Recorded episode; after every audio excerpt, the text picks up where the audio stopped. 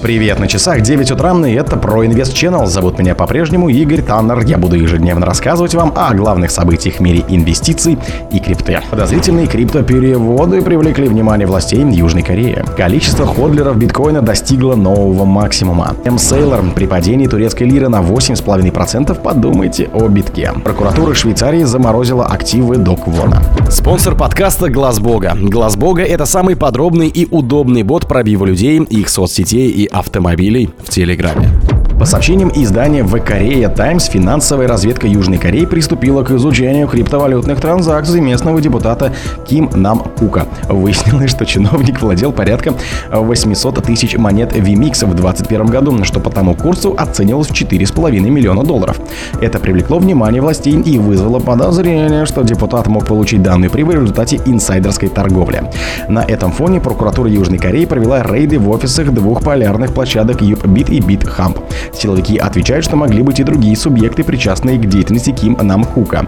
Депутат также попал в заголовки местных газет в прошлом месяце, когда официально покинул ряды Демократической партии. Это произошло на фоне того, как стало известно, что он является держателем большого количества криптовалюты. Раскрытие подобной информации вызвало обеспокоенность относительно законности происхождения средств.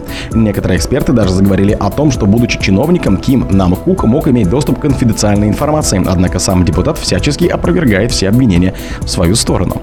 Он подчеркнул, что ни разу не обналичивал свою крипту и не нарушал южнокорейское законодательство. Стоит отметить, что согласно этике государственной службы чиновник не обязан раскрывать информацию о своих криптовалютных активах. Ранее команда Crypto.ru информировала, недавно глава Coinbase дал интервью, в котором оценил перспективы развития индустрии цифровых активов в Сингапуре. Предприниматель считает, что текущая концепция местных властей в плане привлечения профильных стартапов довольно эффективно работает. Все это происходит на фоне того, когда в Штатах пока так и не сформирована внятная законодательная база. Количество ходлеров биткоина достигло нового максимума. Количество ходлеров биткоина достигло нового максимума. Объем предложений биткоина, остававшегося негативным, продолжил рост. Это указывает, что ходлеры не хотят пока продавать битки. Объем предложений биткоина, который не двигается минимум год, растет в геометрической прогрессии. Об этом указывает Уилл Климента, ссылаясь на график глаз нода. Он указал, что уже сейчас существует более 1 миллиона адресов, на которых хранится минимум один биткоин. Количество холдеров биткоина достигло нового максимума источник класс нот. Сейчас доступное для торговли предложение биткоина в значительной степени сократилось после халвинга 2020 года. Это еще раз подтверждает тенденцию к накоплению и переходу на самостоятельное хранение монет и должно положительно сказаться на ценовой динамике актива. Отметим, что недавнее движение биткам с отметки в 25 тысяч до 30 тысяч долларов привело к тому, что еще 1,8 миллионов краткосрочных держателей оказались в прибыли.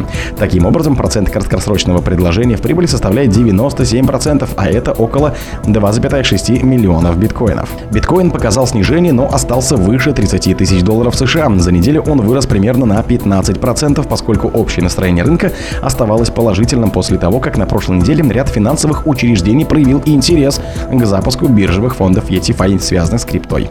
В пятницу комиссия по ценным бумагам и биржам США, а они же SEC, одобрили первый в стране фьючерсный ETFI с кредитным плечом, предлагаемый компанией Wealthy Shares из Флориды. Флорида. Цены на эфириум и все другие топ-10 нестабильных криптовалют упали за сутки, но выросли за последнюю неделю, за исключением BNB и XRP. Тем временем другие токены тоже потеряли в цене. Cardano потерял 2,33%, Dogecoin упал на 2,31% после роста на 6,5-6% за неделю. M Sailor при падении турецкой лиры на 8,5% подумайте о биткоине. Турецкая лира установила новый исторический рекорд падения по отношению к доллару США. В связи с этим председатель Руководитель микростратегии Майкл Сейлор подчеркнул ценность и стабильность биткоина. Ведь с начала года турецкая лира упала на 27% и еще на 8,5% с четверга. Представьте, что вы теряете 8,5% своего состояния за одну ночь, написал Сейлор, добавив «обратите внимание на биткоин». Один из пользователей с ником Джон Накамото в шутку ответил, что биткоин регулярно падает на 8,5%, пока я сплю. Другой подписчик написал еще более значительных потерях. Я могу вспомнить несколько случаев, когда я терял более 50% своего состояния состояние за одну ночь, имея битки. Разумеется, вы несете убытки только если продаете. Если вы ходлите, то не бойтесь волатильности.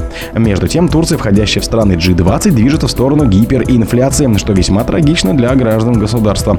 Именно поэтому Турция входит в число стран с наибольшим процентом взрослого населения, торгующего криптой, в частности биткоином. Прокуратура Швейцарии заморозила активы до Квона. Прокуратура Швейцарии заморозила активы до Квона на сумму в 26 миллионов долларов. Об этом сообщает корейский портал DA, ссылаясь на свои источники. В прокуратуре предполагают, что средства находились на счете в банке Sygnum, которому Квон потерял доступ после ареста в Черногории. Напомню, что До Квон был арестован на 4 месяца в Черногории и пробудет в стране до конца года. Банк Sygnum имеет представительство не только в Европе, но и в Объединенных Арабских Эмиратах, куда собирался переехать До Квон. 26 миллионов долларов принадлежат не только До Квону. Доступ к банковским счетам имели Хан Джанг Джун и Николас Платиас. По некоторым данным, в банке есть еще 10 тысяч биткоинов, которые принадлежат До Квону. Размер блокированных активов практически в два раза превышает размер активов, которые были найдены прокуратурой Южной Кореи. В свою очередь, руководитель отдела по борьбе с финансовыми преступлениями и преступлениями против ценных бумаг прокуратуры Южного округа Сеула Дэн Со Хан указал, что Квон и другие представители руководства Терра имеют более 13 миллионов долларов в Сан-Джим. В конце апреля властями Черногории было предъявлено обвинение Даквону, так как они пытались покинуть страну по поддельным паспортам, но были задержаны. Доквон утверждает, что не знал, что паспорта поддельные, поскольку много раз пользовался документами. Пока Доквон находится в Черногории, власти Южной Кореи требуют его экстрадиции. Ему грозит максимальное наказание по делу о мошенничестве более 40 лет тюрьмы. Доквону грозит тюрьма и в США. Прокуратура Нью-Йорка и комиссии по ценным бумагам и биржам выдвинули обвинения против него. Даквон отрицает все обвинения в свой адрес и нанял команду дорогих адвокатов для защиты. Судебный процесс над Даквоном, скорее всего, затянется на несколько лет, и неизвестно, будет ли он экстрадирован в Южную Корею или Соединенные Штаты.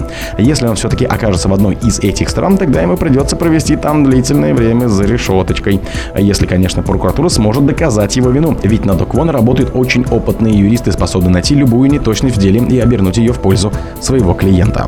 О других событиях, но в это же время не пропустите. У микрофона был Игорь Таннер. Пока.